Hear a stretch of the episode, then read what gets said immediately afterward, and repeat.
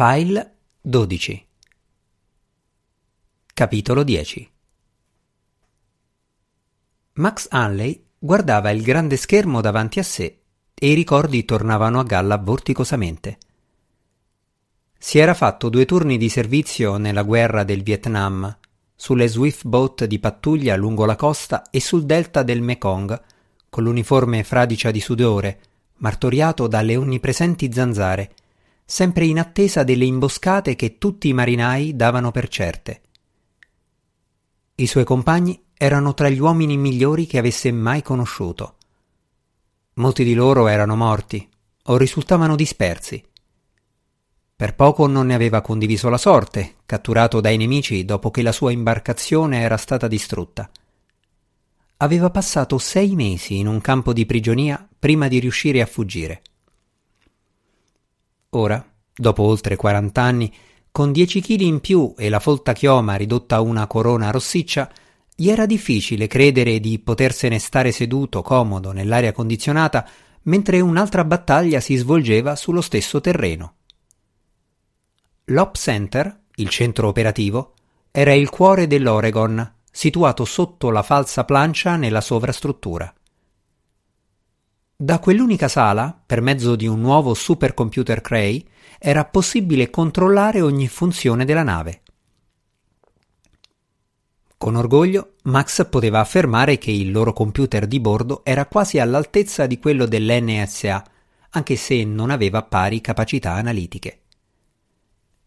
Con le sue postazioni di lavoro touchscreen e il grande monitor ad alta definizione che dominava la parete anteriore, l'Op Center sembrava sbucato fuori da Star Trek, tanto che Murphy e Stone avevano soprannominato la poltroncina al centro della sala la sedia di Kirk.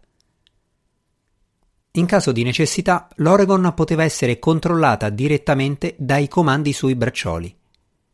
Come capo macchinista, di solito Max era alla sua postazione tecnica sul fondo, ma quando Juan Cabrillo era in missione, il comando della nave passava a lui, in quanto vicepresidente della corporation. Linda Ross, veterana dell'US Navy e vice direttore delle operazioni, si trovava al timone che in genere era la postazione di Eric Stone. Dopo Juan era Stoney il migliore a guidare la nave, ma Linda era quasi altrettanto qualificata. Ho un peschereccio sulla nostra rotta, un miglio a prua, disse lei indicando lo schermo. La voce acuta, consona alla sua figura minuta, ai lineamenti da elfo e al nasino all'insù, suonava autoritaria, frutto della sua esperienza come ufficiale a bordo di un incresciatore classe Aegis. Linda aveva l'abitudine di cambiare colore dei capelli e pettinatura e ultimamente sfoggiava riccioli scuri con sfumature color melanzana. Devo virare verso la costa? Sì, convenne Max. Non voglio allontanarmi troppo dal treno. Dai spazio al peschereccio, ma quando lo possiamo torniamo alla distanza originale. Cambio rotta, confermò lei impostando una nuova direzione. Max, ho una chiamata da Marf, comunicò Ali Kasim, lo specialista in comunicazioni di origini libanesi. Abbassò le cuffie vecchio modello che prediligeva, ma i capelli stirati non si mossero. Dice che hanno problemi nella stiva, sta salendo. Ha detto di cosa si tratta? No, ansimava come se fosse di corsa. Come va, Giovanna? Hanno trovato resistenza in fondo al treno, ma se ne stanno occupando. Dice che sono passati al piano C. Di già. Non sapevo neanche che fossimo al piano B. Ha detto cos'è il piano C? Ali si strinse nelle spalle. Spiacente. Max guardò lo schermo e intravide qualcuno appeso alla porta del settimo vagone sul lato del treno opposto. Dalla stazza immaginò che fosse Link, impegnato a sganciare una carrozza. Non riesco a vedere cosa combina, Gomez. Puoi zoomare sul treno? Seduto accanto ad Ali c'era George Gomez Adams, il loro pilota di elicotteri e droni, con indosso una tuta di volo pronto a intervenire. La sua aria da divo del cinema rivaleggiava con quella di MacD, anche se aveva baffi a manubrio da pistolero del vecchio West. Il soprannome era dovuto a una relazione che ebbe con la moglie di un narcotrafficante, una sosia perfetta di Mortisia della famiglia Adams. Sono già al massimo, ribatté Gomez, ma posso avvicinare il drone 2. Non troppo, non possiamo rischiare che lo vedano dal treno. Mentre Gomez mandava il quadrirotore a guardare più da vicino, Marf fece irruzione nell'op center ansimando si diresse alla postazione di controllo delle armi, vicino al timone, si sedette e cominciò a digitare furiosamente sul terminale. Che succede? chiese Max. Uno dell'NSA ha attivato una finestra di password sulla chiavetta, disse Marf senza fiato mentre le dita gli volavano sulla tastiera. Se non troviamo quella giusta, perdiamo tutti i file. Anche con quel mostro nella stiva non ce la faranno mai. Quanto tempo hanno? Due minuti. Vuoi dire che ci giochiamo i dati? Non se posso evitarlo. Ali, passami la squadra NSA. In viva voce, confermò questi dopo aver digitato sul suo terminale. Max avrebbe voluto chiedere a Marf cosa stesse combinando, ma preferiva non distrarlo mentre cercava una soluzione. Si fidava di lui. Lo vide alzare le mani dal terminale come un pianista a fine concerto. Fatto. Abbi, siamo in linea. Grazie, disse la crittografa dalla stiva. Abbiamo quasi raddoppiato la velocità di processing. Stiamo esplorando tutte le possibilità. Ok, dimmi se funziona. Cosa avete fatto? chiese Max. Marf ruotò sulla poltroncina per guardarlo in faccia. Quando abbiamo installato il loro supercomputer nella stiva, abbiamo aggiunto qualche software di compatibilità con il nostro Cray per testare il collegamento alla nostra alimentazione. Visto che c'era già una connessione, non ho fatto altro che passare loro il controllo del Cray perché possano decrittare la password più in fretta. Può avere effetti sui nostri sistemi? volle sapere Linda. Niente di rilevante.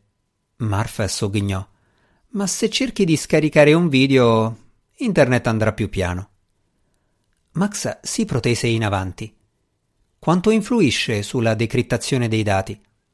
Non saprei, ma i minuti persi per decifrare la password la ritardano di sicuro.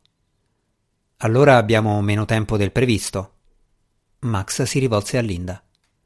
Dobbiamo correre il rischio che ci vedano. Portaci a tre quarti di miglio da terra. Aie, aie, rispose lei, una vecchia abitudine della marina. L'Oregon cominciò ad avvicinarsi alla costa.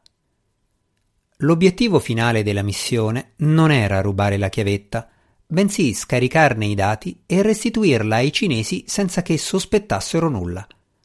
Scoprire le identità delle loro spie negli Stati Uniti sarebbe stato un grosso colpo, ma se l'MSS avesse saputo che le loro coperture erano saltate, le avrebbe richiamate in patria oppure tolte dal servizio attivo.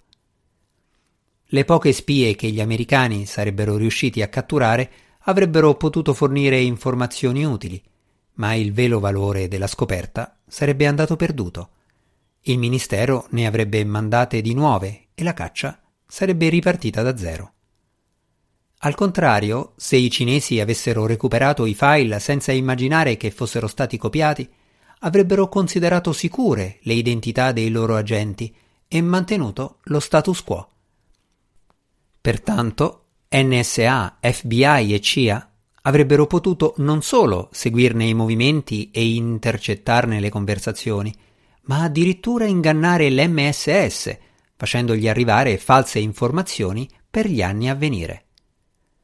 Per l'intelligence americana si trattava di uno scenario perfetto, che motivava il rischio di quell'operazione del tutto clandestina. In attesa di notizie dalla squadra dell'NSA, Gomez era riuscito a portare il drone a distanza sufficiente per distinguere la sagoma di Link che armeggiava su un tubo di collegamento tra i vagoni 7 e 8. Max poteva vedere i lampi di una sparatoria nell'ottava carrozza. Il treno si stava avvicinando all'ennesima galleria. Metti Giovanni in viva voce, ordinò Max. Pronti, rispose Ali. Il suono delle detonazioni uscì dagli altoparlanti. State tutti bene? Nessuna perdita, rispose Juan, ma stiamo cercando di ridurre i rischi. Vedo Link che lavora al piano C. Stiamo per salutare tre agenti dell'MSS. Possiamo fare qualcosa per voi? Avvisaci se vedi qualcuno appeso fuori da un finestrino. D'accordo. Sullo schermo, MacD si sporgeva all'esterno per passare un blocco grigio a Link, che protese le sue lunghe braccia per applicarlo tra i vagoni. Quindi fece ok con il pollice e sparì alla vista. Bomba! gridò Juan dagli altoparlanti. Mentre il locomotore imboccava la galleria, la congiunzione a fisarmonica tra la settima e l'ottava carrozza avvampò, separando quest'ultima dal convoglio. Poi il treno scomparve nel buio. Scariche di elettricità statica coprirono la linea. Dentro la galleria non ci sarà segnale, rilevò Ali. Gomez diede potenza al drone lanciandolo verso l'altro capo del tunnel. Max teneva gli occhi sullo schermo. Quando il treno riapparve, aveva due vagoni di meno. Rimarranno là dentro, disse Giovanna appena tornò il segnale. Quando Link ha tagliato il cavo, i freni ad aria si sono attivati. Se abbiamo fortuna, la radio non gli funzionerà in galleria e i loro compagni non sapranno di averli persi. Bel lavoro con il piano C. Non è ancora finita. Come procede la decrittazione? Abbiamo trovato un ostacolo, ammise Max. Storia lunga, ma ci stiamo lavorando. Non ti sento ottimista. Marfa aveva raggiunto la postazione di Ali, prendendo un secondo set di cuffie. Ho buone notizie in merito, disse guardando Max.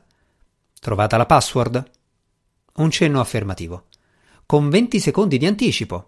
Volete anche le notizie cattive? Max si accigliò. Quali? Ci vorrà più del previsto per il download, anche con l'aiuto del computer dell'Oregon. Quanto? Stimano fino a due minuti prima che Juan e gli altri arrivino al punto di estrazione sul fiume. E il drone deve essere al treno un minuto prima. Gomez riesce a rimandarlo in tempo? Il pilota si lisciò i baffi e fece una smorfia. Da questa distanza? Avrò poco margine. Marf capì l'antifona e corse via dall'op center per essere pronto a riporre la chiavetta USB nel drone appena possibile. Max si rivolse a Linda. Portaci a mezzo miglio dalla costa e speriamo che Joanna distragga i cinesi, così non ci vedono.